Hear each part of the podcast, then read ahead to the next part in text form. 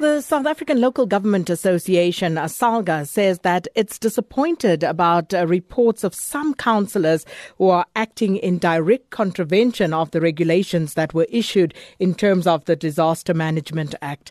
Now, SALGA says it condemns uh, the unlawful and criminal behaviour and has called upon municipalities to urgently initiate proceedings against the said councillors who are found to be in breach of the Code of Conduct for Councillors. So, for more on this, we join on the line by Polokwane Executive Mayor and the President of the South African Local Government Association, Thembi Nkadimeng. Thanks so much for speaking to us this afternoon.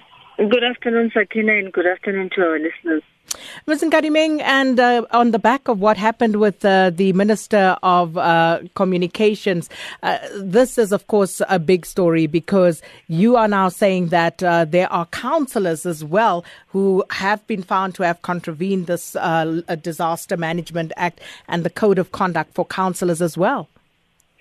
Well, yes, uh, Sakina, currently we're sitting with three cases that we know of, and we're encouraging members of the community in case they are asked anywhere of any and they witness violations to report to us. We have a case of a councillor in Matatiele, the municipality was offering or issuing permits for people to move from point A to point B in an illegal manner. We've got a councillor, sadly from my municipality, who was caught uh, drinking and is appearing in court. He appeared yesterday and on the 6th. We also have a, a, a councillor and executive mayor of Welkom who is uh, uh, alleged to have used racial and racist language against a, a, community in Welkom. We are saying such acts by councillors who are the direct leaders of society and communities must be condemned at all times. And uh, some of these are quite serious in light of uh, the situation that we are faced with, Ms. Nkadimeng. Um, for example, the, con- the councillor who was just distributing travel permits at will. Uh, you know, th- th- that's a very serious contravention. And um, looking at what is happening, uh, as the municipalities, uh, were they informed? Do they actually know what needs to be done? And uh, are you satisfied that they understand what uh, this Disaster Management Act requires of them? The regulations as issued and circulars issued by the Minister of Cooperative Government are clear. Uh, and they guide municipalities on what they need to do broadly from their budgets. How are they supposed to replace IDP meetings? How are they supposed also to even assist government in the fight towards a, a, a COVID 19? For example, deep cleansing of taxi ranks, taking care of the homeless. So, much as there may be confusion or misunderstanding, you just don't issue permits to people who you have not even thoroughly interviewed. And police, when they come at the uh, raid center, they realize it's only one councillor who's issuing permits for over 50 people, and all of them have got reasons which are not covered by the uh, uh, legislation. You will rather say, I have not received the mandate, I can't issue that. Can I please verify with the speaker? Rather than issuing out a notice. The other councillor is found drinking at 3 in the morning. Which community member, where's a councillor who does not know that by 3 I should all be, we are all sleeping, we are on a lockdown, we should not be out of our houses. And the painful part is that it's community members who are reporting.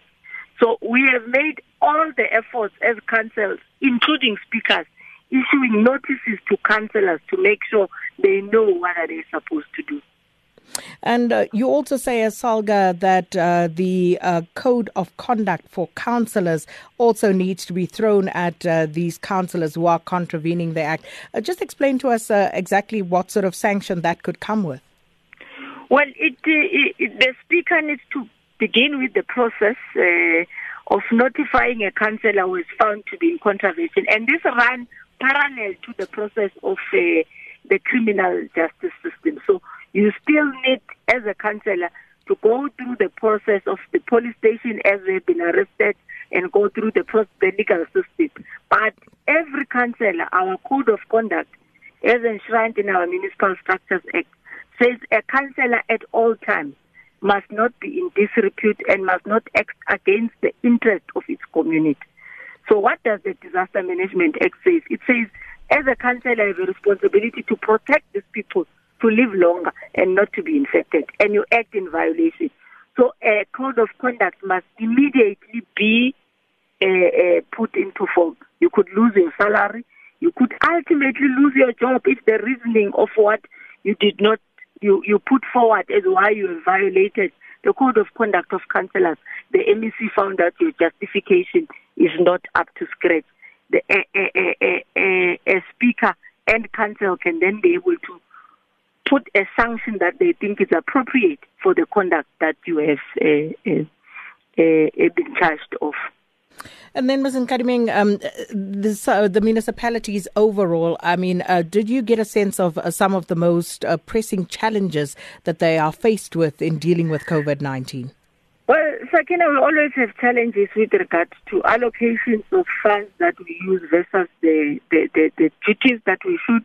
Remember, in rural areas, if you take an example of water now, excuse me, and all the water tanks that the Department of Water and Sanitation has been assisting municipalities, particularly in informal settlements, rural municipalities, and small uh, uh, municipalities, that they are unable on a day to day to tanker daily to communities. And remember, tankering is not that it's a good system.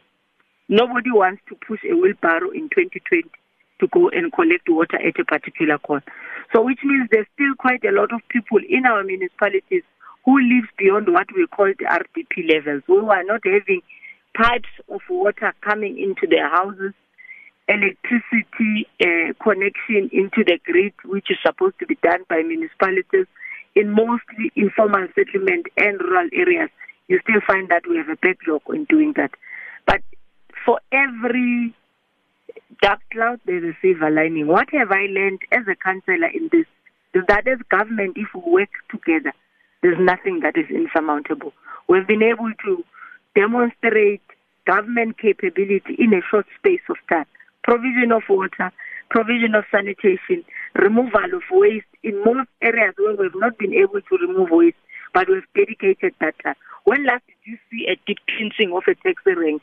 Possibly not in your lifetime. But we are doing that now. And I think it's a pressure that COVID 19 has put and we need to be able to make sure that we don't drop the ball at the end of COVID 19. You know, um, uh, Ms. Nkadimeng, I was reading an opinion piece by the chairperson of Scopa, Mkhuleko Hlengwa, the other day, and he was essentially saying that we should not praise the government fish for swimming. So the things that you've just mentioned, as, as you say, the deep cleansing of uh, taxi rank and all of those things, services that government ordinarily is actually compelled to provide to citizens. Why has it taken COVID 19 for some of these municipalities, for most in fact, to actually do what they are supposed to do? Well, Sakina, I must admit to you, um, I've not seen that article, but I agree with the sentiment as you have said. Exactly the same example that I'm saying. When last did you see a taxi rank being uh, sanitized? There is quite a number of challenges that we face at municipal level. Some of them are issues which we could be able to respond to on a day to day. Some are issues which need government coordinated as a unit to respond to them.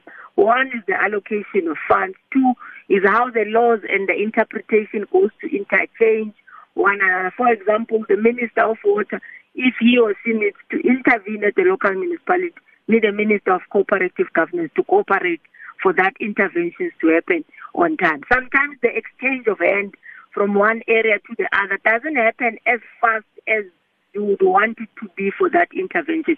The Constitution calls for provincial and national government at Section 154 to intervene and assist municipalities in areas where they are unable to.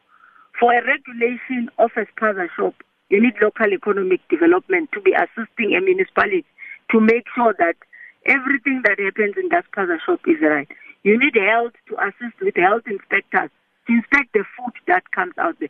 So you find that one leg is trying and the other leg is facing on the other side, trying to take all the challenges that are happening. I think our biggest shortcoming is operating in silos, but we are being forced today to sit in one room at the provincial command center. When there is this problem, I stand up to you at the Department of Health and I say, there is this problem and we solve it together now. And it doesn't happen most of the time and in the day to day, and most of the things fell through the crack as we try to provide services. Well, we have to leave it there, unfortunately. But thank you so much for your time. Uh, that was the president of the South African Local Government Association, Thembi Nkadimeng.